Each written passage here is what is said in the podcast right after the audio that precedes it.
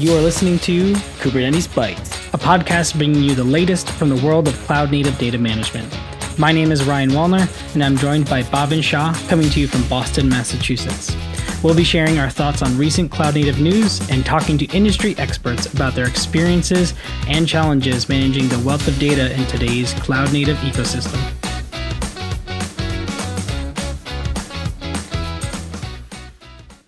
Good morning, good afternoon, and good evening, wherever you are. We're coming to you from Boston, Massachusetts. Today is July 13th, 2023. I hope everyone is doing well and staying safe. Let's dive into it. Speaking of evenings, we're doing this in the evening. This it doesn't happen that often. I feel like I know. Yeah, this I is have- the only second a- episode. a nightcap in my hand, which is always always a good thing. I know you, I know you don't trust yourself to drink liquids anymore after the last. Yep. episode. I don't know if anybody caught that, but Bhavin just shirted himself with the water. So you know, go take take a look at that. That's fun. We had fun with that one. yeah, yeah. Go check the YouTube video of the of our previous episode. That's good. That's good. What have you been up to? uh, I don't know. I'm just keeping busy. Uh, we have AWS Summit in New York City, so like going to attend that. Uh, but we're also doing a workshop the day before, so just busy building out the workshop. Nice. uh, yeah, a lot of things. Just keeping busy with work. I'm excited that in three weeks I have some PTO coming. So Nice. after the summit next week, I'll be in Banff, Canada. Uh, so is this national park again? Yeah, yeah, Yes. national parks, man. Finally, you know, like Do you this have a year, number, a running number of how many you've been to? Uh, I I had at some point, but I obviously I don't remember it right There's now. the idea for your background on your wall. You put the national parks. Yeah. That's a good idea, man. Thank you. Tells No. your story.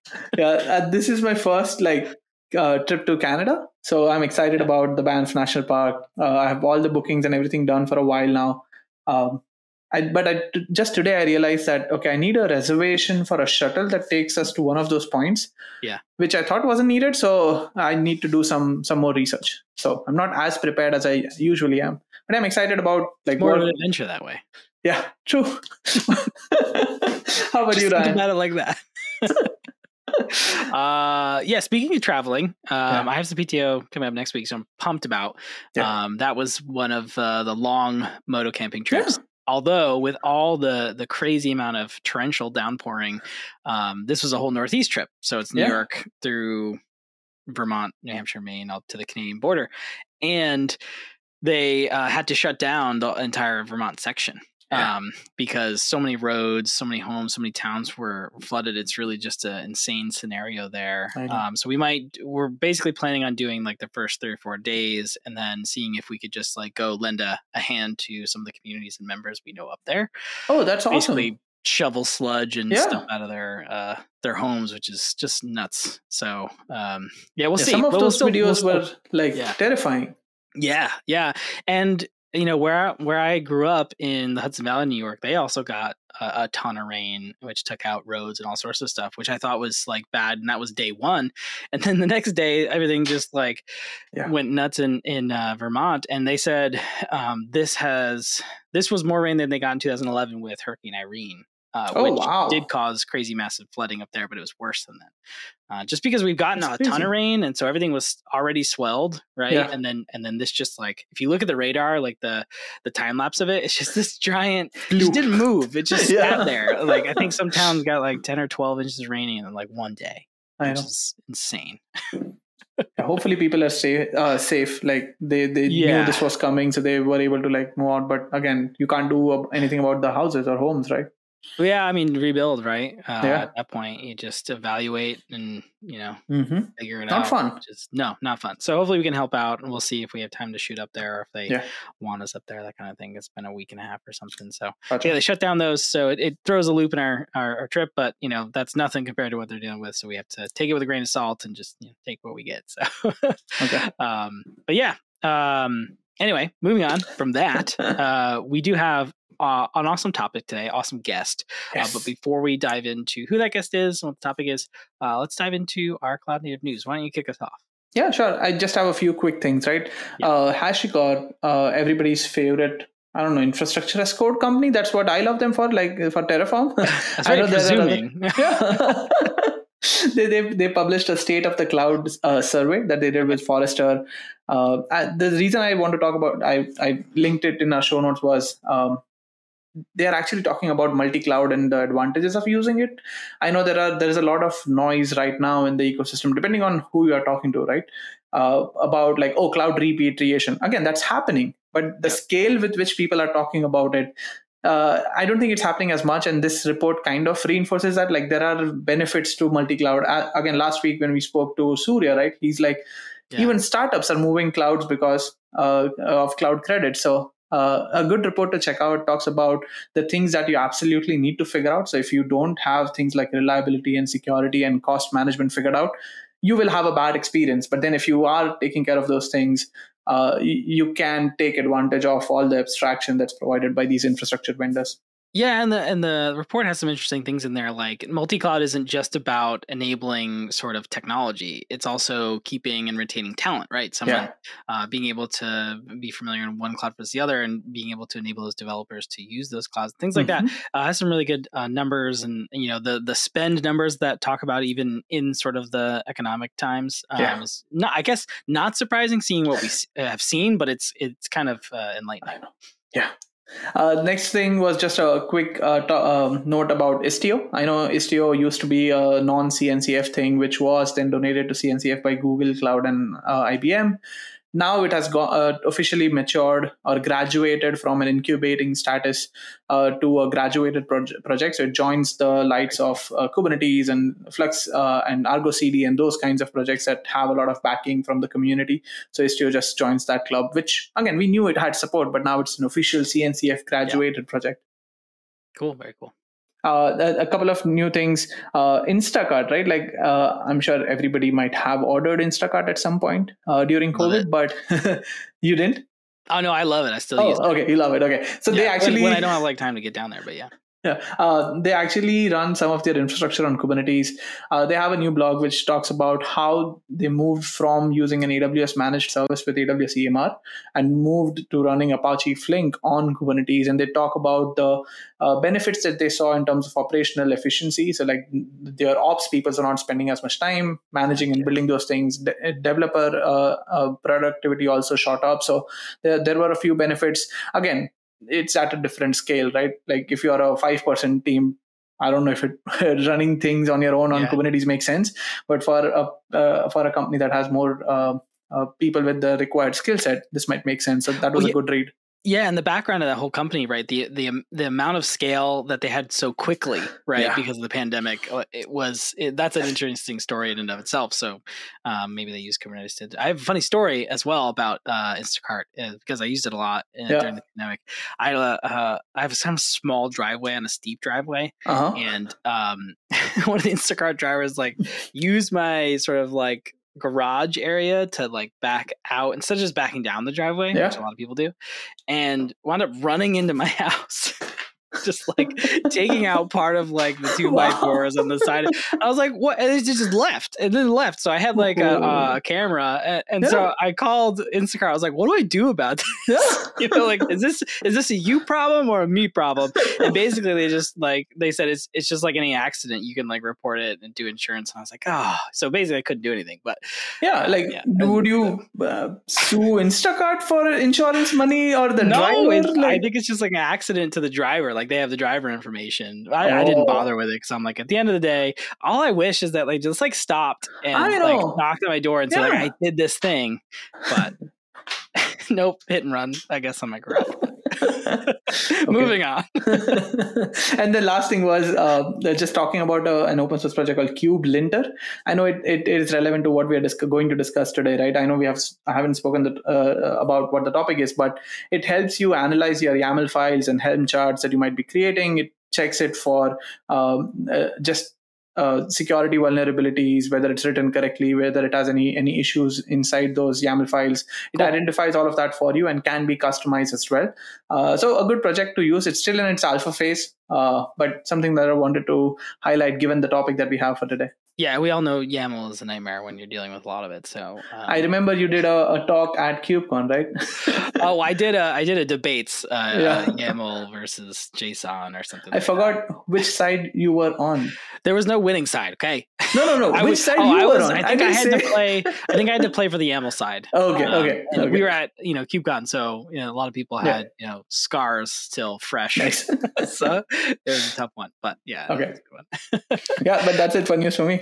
Cool. Um, uh, a couple things for me. Crunchy Postgres for Kubernetes. Um, so databases on Kubernetes, uh, Mm-hmm. near and dear topic to this podcast for us. They released version 5.4. Um, I, you know, I've always been a fan of what they've been doing. They they had an operator early on, Yeah. all sorts of stuff. But uh, 5.4 has support for ARM, which I think is pretty cool um, and a lot of a lot of uh, performance stuff that I don't fully understand, so I'm not going to go into it. But things like huge pages and table spaces and all that stuff, if you're into that. And I like that in this document, uh, sorry, in this release, they say documentation en- enhancements. Just like, I know. just oh, that's good. That's That needed, feels good in my heart there. That- that- Yeah. just uh, top level in the release. that's um, awesome. the the next one is is all about sort of uh, AWS being targeted by sort of new hacking techniques um, and malware and things like that. So uh, I might not say this correctly, but Scarlet Eel, or it could be Scarlet Teal.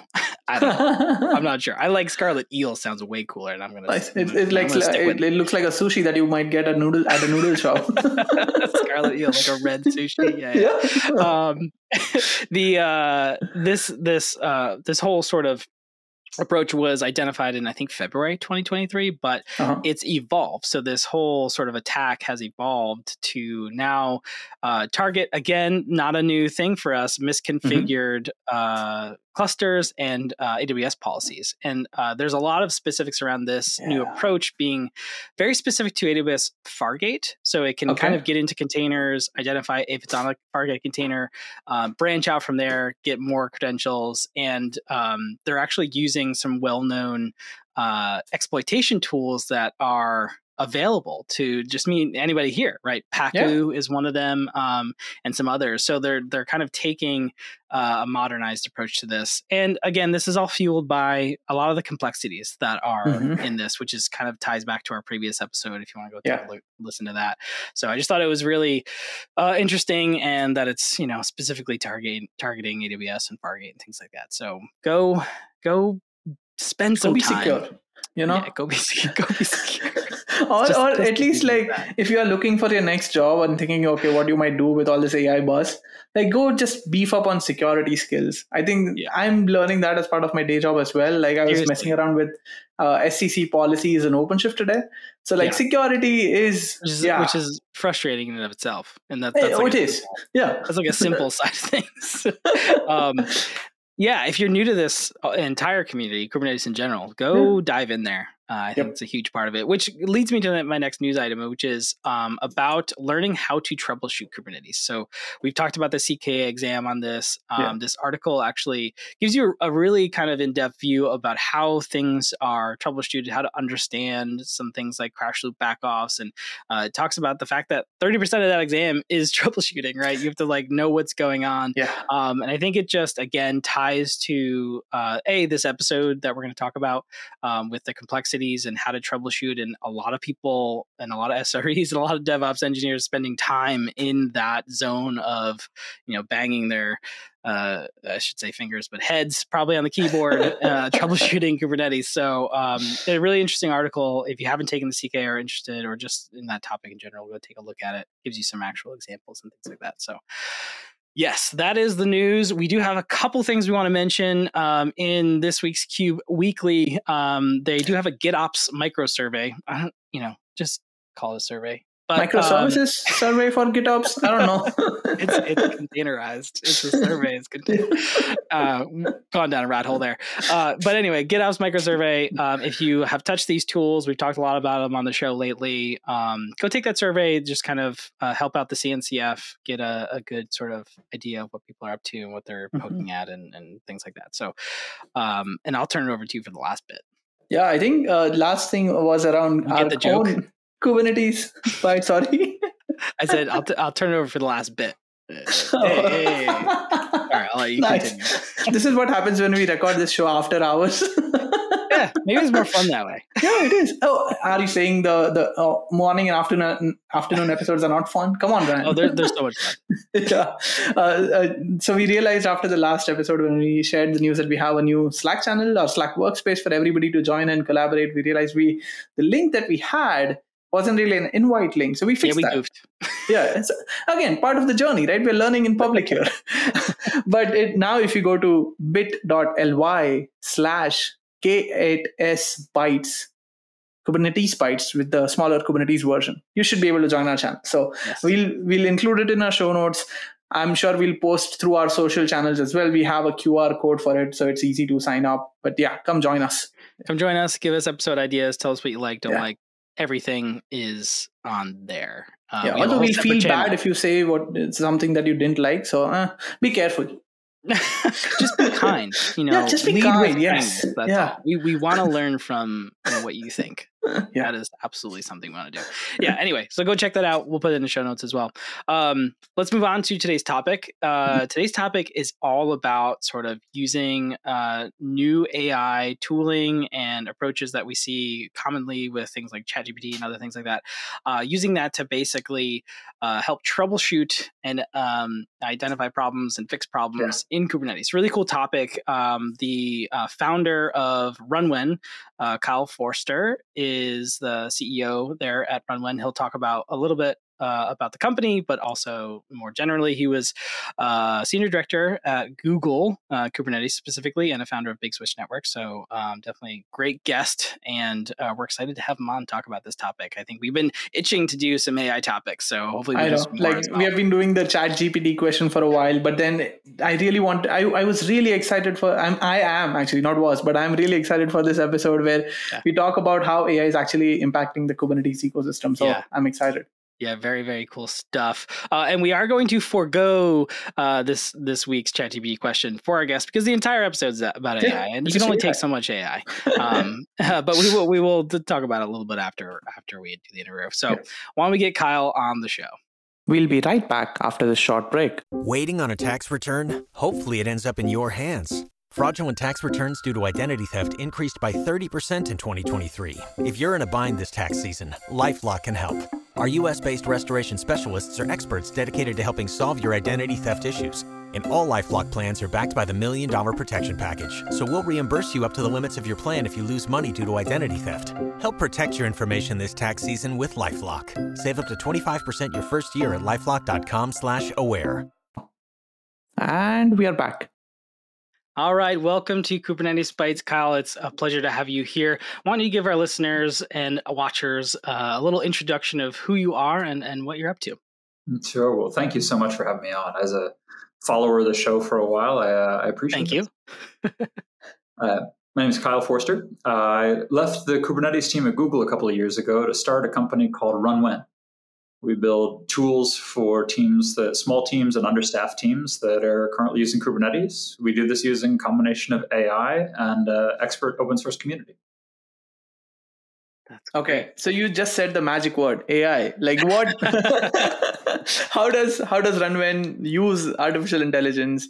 And like before we also talk about like how RunWhen uses it, can we also talk about? I'm assuming you have been getting a lot of these questions. So like like what are LLMs? What are large language models? How do they work? And why are people suddenly so uh, excited about AI and the whole new wave of GPTs? Yeah. you know, if, if well, I could give the a, a short answer or a long answer. Medium. yeah. no, anything works. Just go for it. Yeah.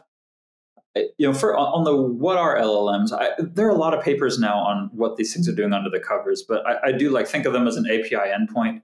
You send some text, and it sends a bunch of text back. Yep. Um, the you know, I, I'm a believer. You know, I, I can talk about how we're using them specifically, but I'm a believer that we'll see kind of three waves. Because at first, if you look at ChatGPT, which is kind of the, the big popularization of LLMs, um, and the first real open endpoint for a, a large one of these, it, it feels like magic. I mean, it really, really does. I, Yeah. I'm assuming that almost all of your listeners have used ChatGPT at least uh, at least a few times in the last few minutes. Minutes, yes.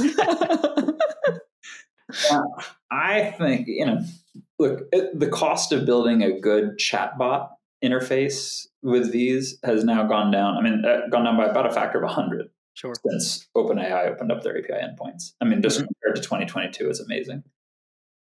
I'm just a believer that chatbots will be a very short period in in history. I, I was on with the service chatbot for my ISP a couple of days ago, trying to cancel my subscription. This was like for the second time, and I'm ripping my hair out.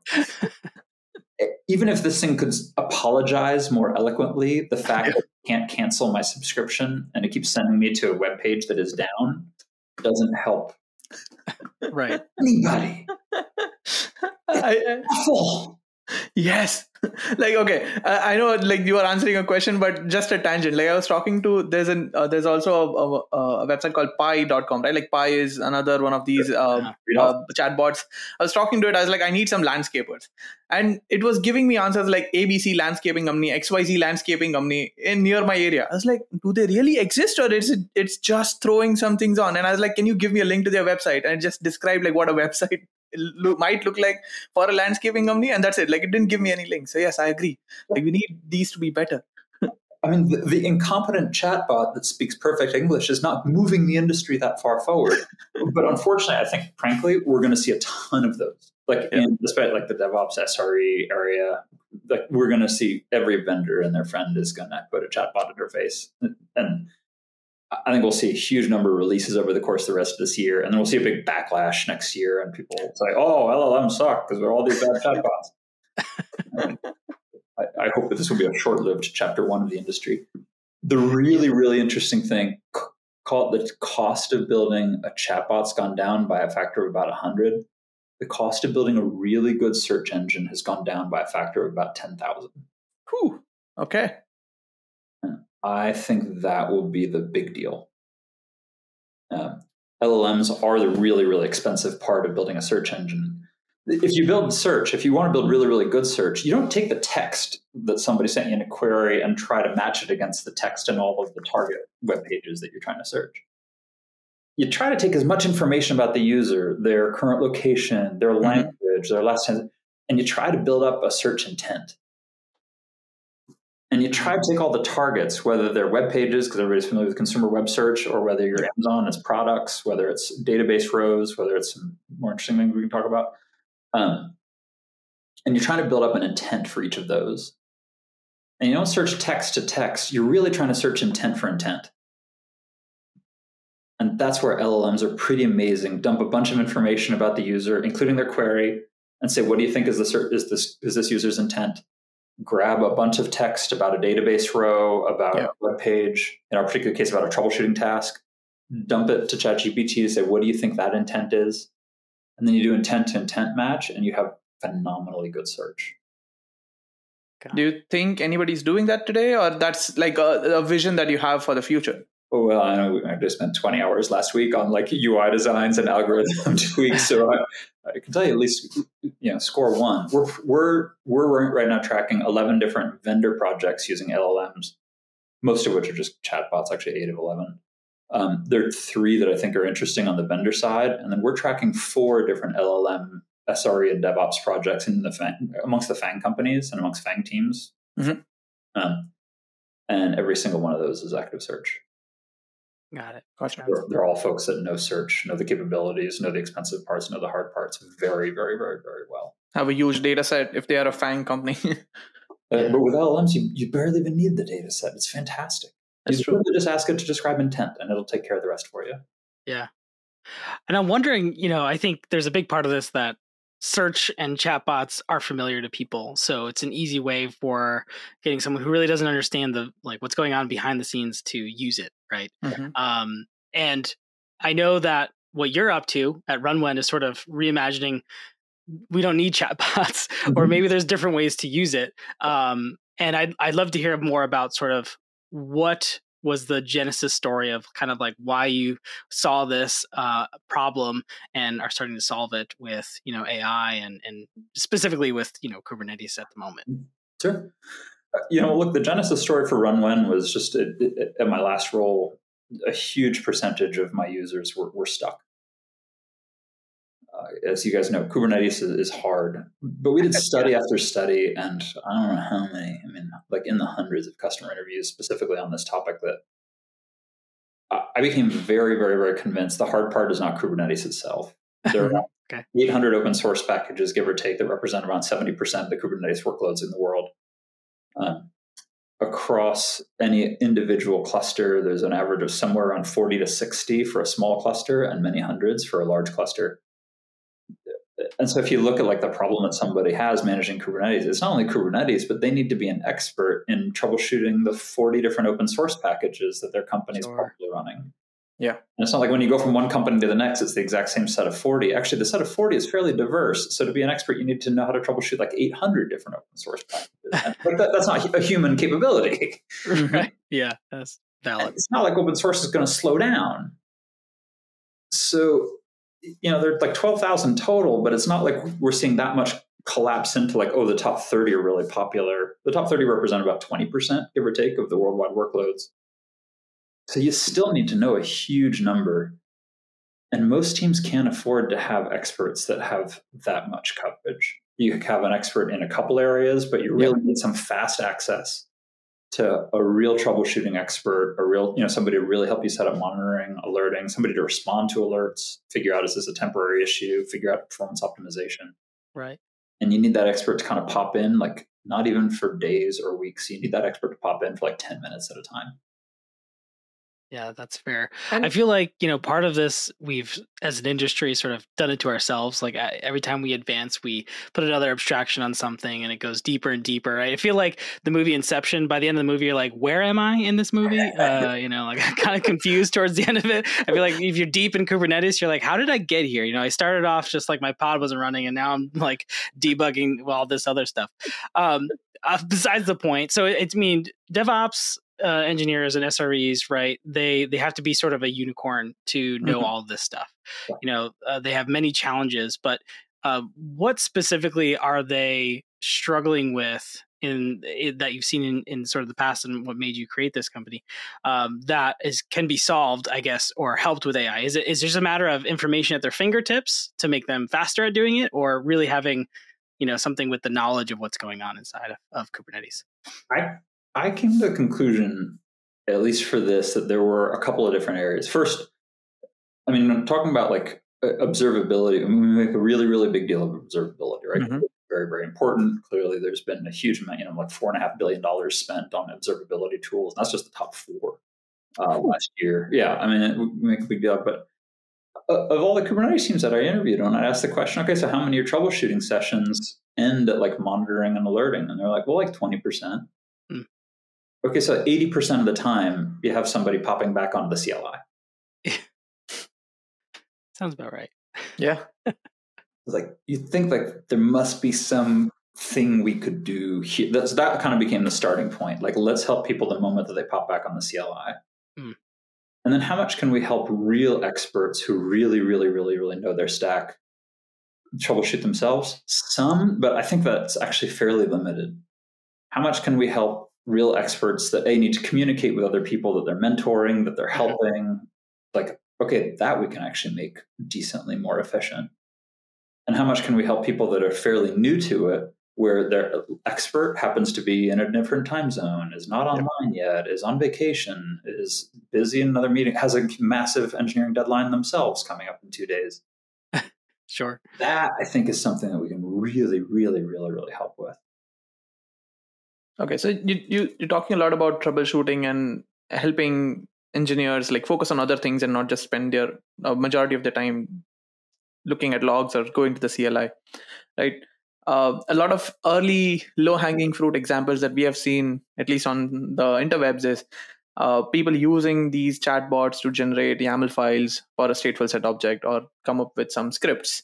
Is that a use case that you see that, like, again, is that a use case that you see because from my perspective right i can't fully trust the yaml file that it's giving me because some like in my personal experience i've seen chat gpt just make up steps for things that don't exist and then obviously i don't want to push or copy paste anything from that into uh, into my production environment or even my test dev environment, right? Like, how do we solve that? Like, in addition to troubleshooting, do you see AI helping SREs in any any other areas? We we tried very hard to get LLMs to create troubleshooting commands. Mm-hmm. Mm-hmm. None of it worked. like not at all. Like it, interestingly enough, when we we actually all of us now pretty actively use LLMs when we're doing any work in JavaScript, any work in Go, and any work in Python. Those are three big languages that we're building the backend. Okay. Yeah. And I kind of came to the conclusion for those, you can kind of just skim the code that an LLM generates, even GitHub Copilot, and you can kind of have some confidence that it's yeah. thing. Um, now, when it comes to generating like CLI commands, every single one we've just found needed human QA. And as soon as you get done, like recreating the setup where that troubleshooting command is useful, you really may as well have just written the command yourself. That's true. Also, when you want to do some hinting to say, hey, here is, if this command pre- presents this output, I want to do some hints to say, all right, this is totally healthy. We don't need to chase this. Or, hey, look, this is weird and this needs either more AI attention or needs to be escalated to a human. That LLMs were like not good at all with no direction. But if a human gave them some hints, then they mm-hmm. were fantastically good at inter- interpreting the results. Gotcha. So again, from mm-hmm. what I took from that statement was we're good at uh, LLMs and AI will be good at co- being a co-pilot not necessarily an autopilot like you obviously can't trust it to do everything but if you are an expert if you know what you're doing but you just need a head start on troubleshooting something or figuring something out i think this is a perfect way uh, I know like for for uh, for my personal use, right? It, sometimes I'll ask it a question. Maybe it gets me like fifty percent there, sixty percent there, and then I can take that information and then do my own thing. Uh, it, I think that's what it feels like. People should be using AI and LLM for at least in 2023. Maybe things will change in 2025, but for now, I think the hallucinations thing isn't going to change. Like I became convinced that like getting these things to write really good command line is not going to I don't think that's going to change with GPT five. gotcha. I re- I'm re- really curious to see if like you could have like a bake off or or Ooh. sort of a race of someone who's just really good at googling and then someone using like Chat GPT to to solve the same problem, right? Because uh, I feel like half the time. Uh, I want Chat GPT or an LLM to give me an actual result for it to be useful. I don't need it to be sort of a more efficient Googler than I am. Yeah. Right. That that doesn't really solve the problem for me. So I don't know. That'd be, be interesting. Problem. They're really good at. So, like, a if you there if you already have a set corpus. So, like in our particular case, all of our troubleshooting scripts are actually written by experts, right? mm-hmm. and we pay them. When a customer pays us, we actually pay them a royalty in return. The search engine through those is extremely good. Like, so a user says, like, "Hey, Redis is down." Great here are 30 scripts that I think are relevant to Redis being down. Some of which are about Redis, some of which are not about Redis at all. They're about troubleshooting Kubernetes deployment, some of which are just about checking warning messages and logs. But it's smart enough to be able to say, hey, given I'm trying to troubleshoot Redis and given the data that we have underneath, here, here's a bunch of stuff that I think is very relevant. That other area where they're insanely good, you know, because if you think about this first, it's like the first instance of search. Mm-hmm insanely good at taking the output of one troubleshooting script, turning that into a search query, searching and finding another relevant one. Nice. So they're really good at chaining, like, well, they're awful at writing the troubleshooting scripts themselves. we found LMs were really good at like just chaining these things together into really, really interesting like root cause sessions. You're like, huh, okay, I get it. Like it like went down this path, thinking maybe this was a problem, popped back, and then went down this path. And now suddenly, you know, these things can run like hundreds of troubleshooting commands in a five minute period. And then you get this nice like summary of, well, here's what, here, here was the steps that it taken, took, sure. and here's what it thought kind of the root cause was.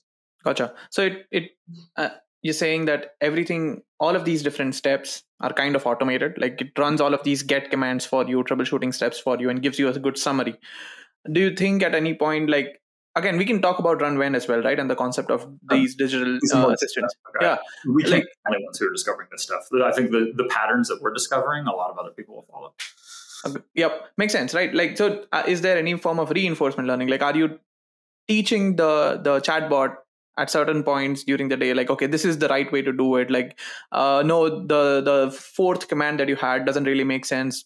Don't do it the next time around. Is that happening? Or Absolutely. is it like a vendor like runwhen that has to make those changes and customers are just trying to use those chatbots or digital assistants i mean i think that's where i th- that's where I think the role of a vendor gets really interesting here because we're even going through UI decisions to say, all right, when somebody gives a training tip, to say, oh, mm-hmm. wow, yeah, given that issue, here was really the right thing to run. We're going through UI questions to say, when does somebody want to keep that private? And when are they willing to contribute that run, that troubleshooting tip okay. to the community itself? Which is where I think that's where like vendors and communities can play a really interesting role. Because you, say you're a really, really small Kubernetes shop and you're facing some issue for the first time can you get like wow i now have the knowledge not only of these like couple hundred experts that are yeah. troubleshooting commands but i have like all the knowledge of like a shopify like coming Ooh, yeah that would be awesome because we always hear about like the case studies that we hear at things like KubeCon are for large scale environments like big enterprise shops that are doing this at scale, but they don't usually apply to the, the best practices don't usually apply to like a two person team running two applications. So I think just having access to the expertise that has been built in inside that Shopify, I think will help smaller organization adopt Kubernetes faster and be comfortable with it. I guess that's uh, that's a hundred. That was a hundred percent my thesis. I mean, if I could have taken in my last role, if I could have ta- just taken some of the troubleshooting documentation, even that some of my larger clients had already written, and if I could have just given that to my medium clients, I, I actually tried with one and they agreed, but it just turned out to be too much work to scrub out host names, IP addresses, etc. Okay, yeah. Like if we could just take this and make this public, it would yeah. change the game for so many smaller Kubernetes shops. Um, anyways, but I think I, I do have a concern there, right? Like uh, we have heard case studies about how product managers have basically used ChatGPT and maybe given access to data that to OpenAI that shouldn't be, right? And we also see a lot of bigger enterprises not asking their employees not to use these LLMs how do we find that balance right I, I like the idea of learning from the best and then helping everybody but are people comfortable sharing their troubleshooting scripts back to the uh, ecosystem? Do you think th- this will be more successful because it's done in C- inside the cncf landscape where everybody is more comfortable being open? Or how, how do we handle that? I think sharing the troubleshooting scripts themselves 99% of the time these are generic. I mean having reviewed so many of my clients troubleshooting scripts mm-hmm. like, okay, you're troubleshooting Nginx, you're troubleshooting Kafka, you're troubleshooting Postgres. And so many of these, like, well, 1% applies to your own code. You get such incredibly good telemetry into your own code by doing all of the troubleshooting for all of the systems around it, most of which are open source. So, A, I think a huge amount of just like open source troubleshooting covers like 99 to 95% of somebody's needs and can get somebody to the root cause really, really, really quickly. Yeah. I mean, having having a community of people developing these scripts definitely is uh, above and beyond any single person could do right? A single sre who's you know the the light and shining knight and shining armor of your your problems at a company right? Um it kind of brings me to you know how can or or how can these ai personas um sort of be as good as that SRE? Um, and how do how does someone trust them, right? Because of I think people are getting used to um, hearing about things like misinformation and sort of uh, the term hallucinations I've heard with with with LLMs, although I don't fully understand it. But like, how do they go about trusting someone, uh, this AI persona, as as they would that you know trusty uh, person, the SRE that they constantly can go back to, and, and they'll help them. I mean, I think this is where the, the troubleshooting scripts themselves have to be written by experts. Sure. They just have to be like the we tried so hard doing it the other way, and we we're sitting here in the middle of it with a heck of a lot of incentive to trust you know, yeah. on, and, and I I couldn't get there. So I think that you have to a have your troubleshooting scripts written by experts. You have to make those experts famous. I think that's really important. Okay. Those are people. That's not just, I don't think that should be co pilot fodder. Hmm. We make a lot of decisions around making the name of the author of this script show mm-hmm. up in large letters, making their photo show up in large letters, making these people famous. We make sure that they get paid yeah. this work and that like as you as a user like you you're keenly aware that you are using troubleshooting scripts that were contributed by 35 people including these three people who have spent five years troubleshooting nginx and these two people have spent five years troubleshooting postgres i think the llm part of it our our digital assistants they're really they're more like river guides, like helping you say, "Hey, there's a great script over here. Yeah, script over here from this person. There's a great script over here from this person. Hey, given what you're asking for and everything else that I'm seeing, here are three great scripts that I recommend." And so you put them in the role of recommending humans' work, mm-hmm. Which is where they're really good. A, a guided a guided trip through troubleshooting. I like that. I mean, seeing how willing people are to go to Stack Overflow and just like try something yeah. that who knows put on there. They probably know nothing about that person or why they put it there or if it works right. Um, I imagine this is a big step up, right? That's the way I see it. Um, uh, I mean, this the face looks good to me. Like we can do, we can improve on this. yeah, exactly. Um, I, I, think the the next step for that is, you know, uh, even these are humans. Humans make make mistakes. Sometimes they won't work. How do how do you go about sort of improving the quality? What's that sort of process process looks like for these scripts? And i think the first that and we found this in our own use. I was surprised frankly. I thought that a lot of our own scripts who went up being remediation. The vast mm-hmm. majority like 90 to 95% of ours are information gathering and okay. you know, there, and that's not to say that like it's free. If you gather a ton of information that a human has to look at, you didn't really improve the situation all that much. So there's a lot of information gathering and then summary. And hey, that's why the hinting is really important. This is an issue that's worthy of attention. Or this command just generated like a 4,000 line output, none of which you need to read. That has a lot of value. Yeah. Um, the remediation ones, we actually set our system up. This is just a UI thing, but I think it's interesting. With multiple digital assistants and multiple personas. Like for our own internal use, we have a set up Eager Edgar and Cautious Kathy, and then Admin Ali. Yeah, love those names. And Admin Ali actually has materially different RBAC permissions than Cautious Kathy or Eager Edgar. Ooh. All of the remediation steps sit in Admin Ali, and the idea being like if you're talking, if you're asking Admin Ali to do things, be careful. Eager and cautious and then they're like, oh, run 300 commands. Oh, something good will happen. Yeah. Gotcha. So, like, do you ever see, uh, right now you said, right, like it's data gathering phase. Do you ever see us going to like actually like does admin ali or i sorry if i messed up the name uh, do you ever see them taking over and fixing things for you not just giving you a summary after running 30 scripts like and uh, just a second part of the question right i think the idea of having those community backed or user backed scripts will definitely help because if i'm running a production environment if i'm responsible for one I will not trust AI because that will have an outage and I can lose my job. I can trust an uh, uh, a chatbot to give me suggestions of what I should do for my two day weekend trip that I have, but not for messing with my day job in my production environment. So, like, how do we? Uh, th- that's a great idea, right? Like, so first question is, do you ever see them taking over, like doing things for you, and then how do the community handwritten scripts uh, help with that approach? Um, I would say, will we see like fully automated remediation bit by bit by bit by bit? I mean, let's start with like, hey, all of Kubernetes is predicated on this idea of the reconciliation loop that itself is doing automated remediation in a very material form compared to its predecessors. So I do think that we'll see some of that bit by bit. Mostly like, hey, what are the really practical things? Restarting stuff. Yeah, sure. okay. you know, really they made a whole TV series about it. So yes these bots can restart things. Um, they can help, you know, hey, wow, our scheduler somehow got itself into a really, really bad state. Okay, add a node, add a node for an hour, let the scheduler refigure itself out. Okay, and then delete nodes or scale back down. We're big believers in in GitOps. Mm-hmm.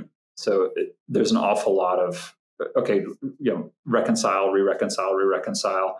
Oh, all right, roll back. Fair. Okay, we must have a bad PR somewhere Mm-hmm. Let's trust that a let's trust that a digital assistant could actually do a rollback to a prior PR,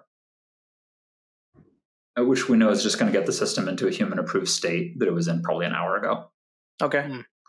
I don't think things like fixing configuration to me it feels pretty dicey. Like could i picture any of our ai assistants actually like fundamentally checking new stuff into any of our infra repos? Nope. Yeah, feels like a stretch. Not it sounds like feels like a stretch.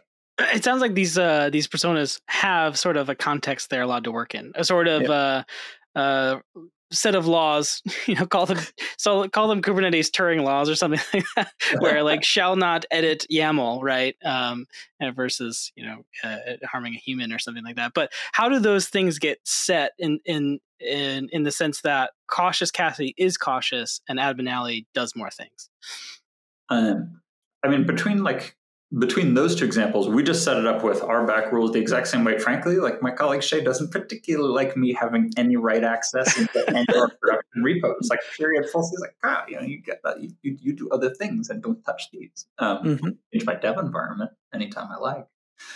Um, so we view the like the personas. That's a really easy like mental model to pick up and put down on top of on top of personas as well. Like, hey, Okay. I'm like cautious Kathy. A lot of people on the team can use cautious Kathy. Okay, let's give cautious Kathy just RBAC that we feel pretty comfortable with. Admin Ali might be very limited. Only a couple of people have access. So Gotcha. it's kind of a clean, like, hey, let's take the human mental model we've got and let's apply it to digital. Um, so I think pr- uh, beyond that, like, frankly, tiny tweaks to the way that these things search leads to pretty different, like, personalities. I mean, we gave these names after like fiddling around with a few configuration files, They didn't even figuring out with like a little bit of training. Yep. Yeah. Um, they just developed these their own little personalities, and they're kind of fun to watch. And you know, Nice. So users can name their own, you know, but that could get weird i feel like yeah. so once like I like once we have uh, let's say I have access to Edgar right and uh, uh, uh, Kathy and how, in- inside my organization, how does it learn? Is it you already spoke about different levels of RBAC levels, right? So I can have different teams inside my organizations, different people have different levels of access to these digital assistants in the first place. But is there a way for them to learn from what's going on inside my environment, or RunWhen does all the training and learning and evolving these models, and I'm just a end user? no, no, no, I mean, this is now we're getting like deep in like the the vendor stuff, but this is where uh, this is where the vendor stuff a gets hard, and b this is where we spend a lot of time. Yeah.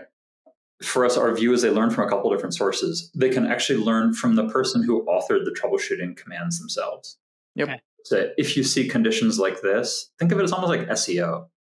Like I want to boost my troubleshooting command when I see situations like this. Mhm. And I think that's actually good. Like SEO Okay. is good. So that's one source of learning. One source of learning is from us, like just changing the base models, sure um, which I think that's like how we add value to our hundredth customer, then to our thousandth, and to our ten thousand, et cetera. Um, one source is where users actually say, "Hey, I want this training tip. To I'm okay submitting this training tip back to the community." Okay, gotcha. And then the last is like, "Hey, there's a training tip, but for one reason or other, I want it to be private." And we're still playing with like, do we chart like the, the public training tips are so much more valuable? Do we charge more for private training tips, or you know, for people that want to keep everything private and not give anything? But I don't know. We're still playing around with a whole bunch of different ideas there. But the four sources of learning um, are really important. Okay. No, I think it would be really cool if the chatbot or the digital assistant can see me troubleshooting something for the first time and then it comes and like does it for the next 100 times like if i get hit the same issue i don't want to do the same thing over and over again and that's why we have adopted things like infrastructure as code and gitops and all of those automation things uh, principles. But like learn from me and then just do it for me. And that way i being the 10x engineer can scale and the the rest of my team or rest of my organization can be unblocked.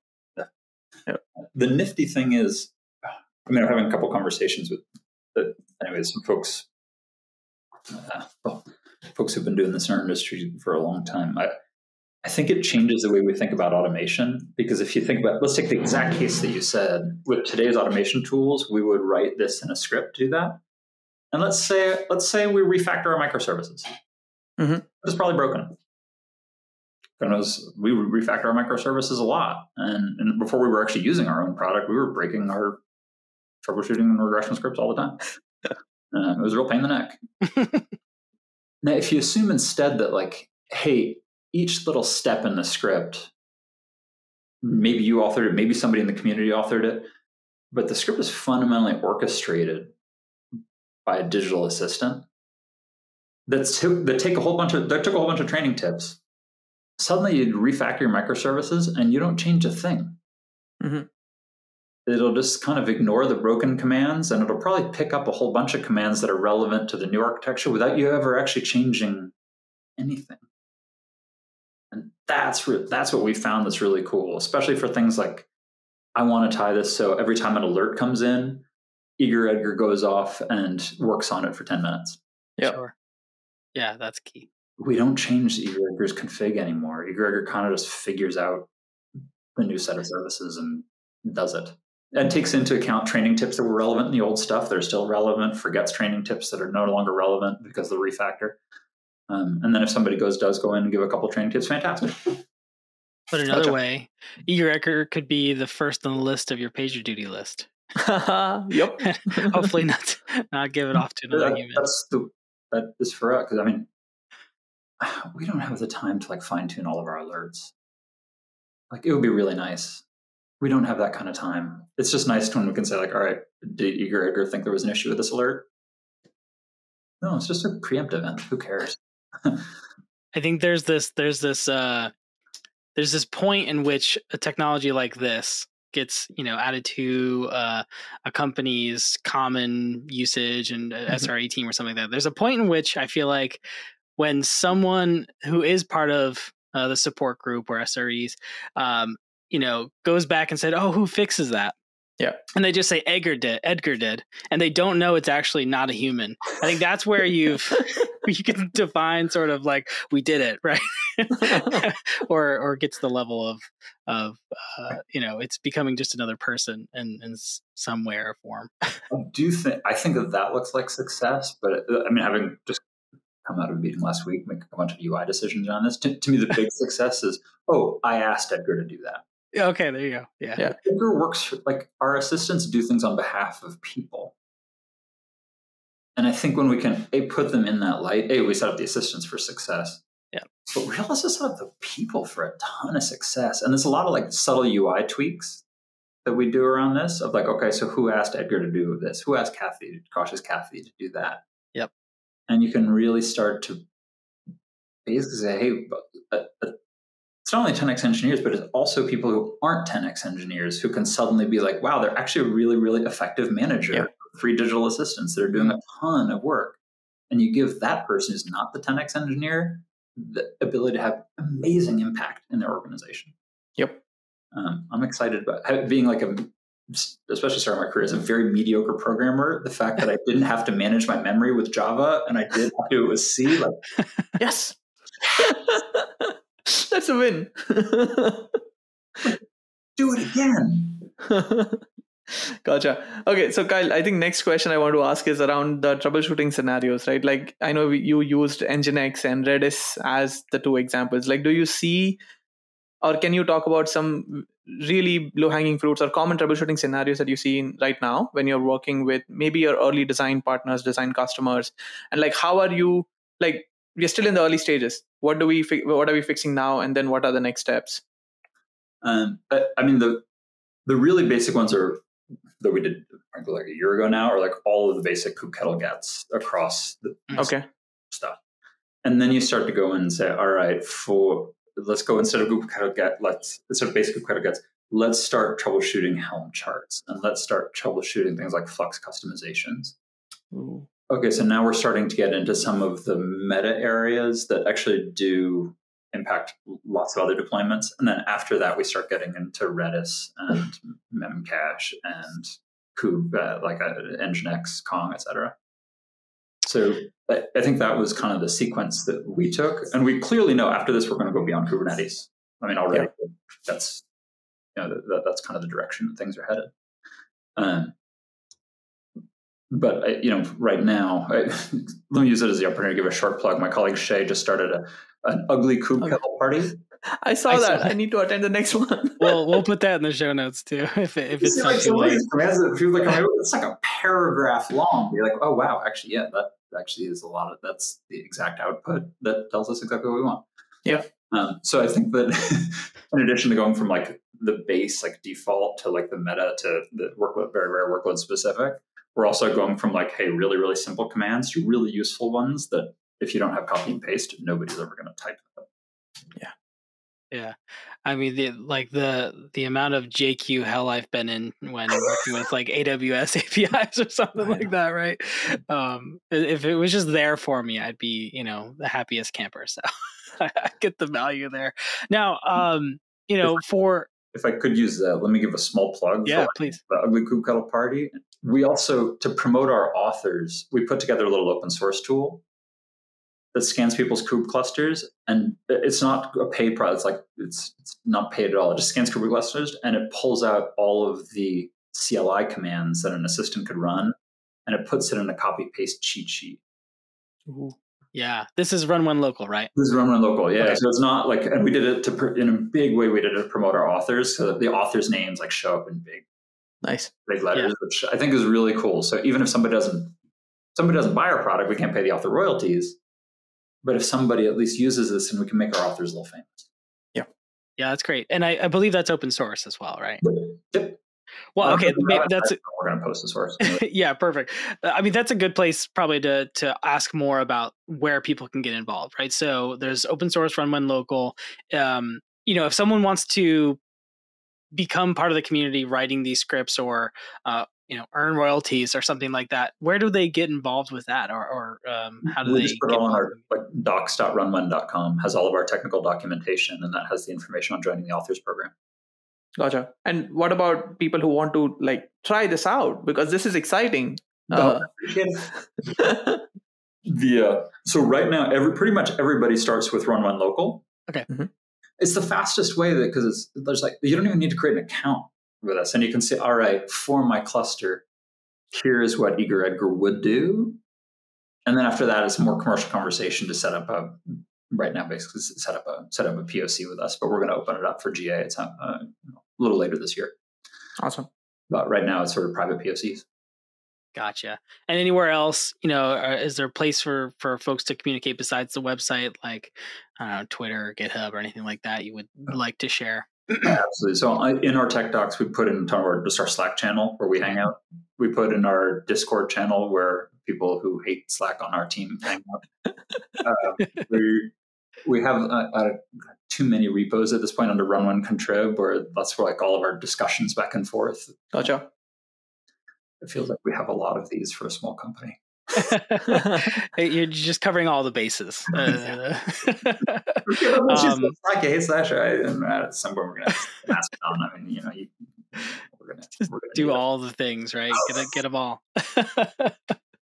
well that's that's great i feel like uh, i feel like we could talk about this for hours and hours more mm-hmm. uh, maybe we'll have to have you back on the show when you know edgar and ali and and uh, those are, are in their tweens or something like that and grown up and we can check up on how they're doing um, but yeah i feel like you know this has been super insightful i think really yeah. interesting topic for uh, folks both interested in AI and what it's you know what we're using it for in, in sort of a more general sense, and then obviously those who are you know in the weeds troubleshooting a Kubernetes. I think this is super valuable. So I want to thank you for coming on the show, and hopefully we'll have you again soon. Hey, thank you so much for having me. I really appreciate the opportunity. All right, Bhavin, I think that was um, probably not enough time to cover that entire topic with Kyle. I think I could have talked to him for another two hours, probably on this show.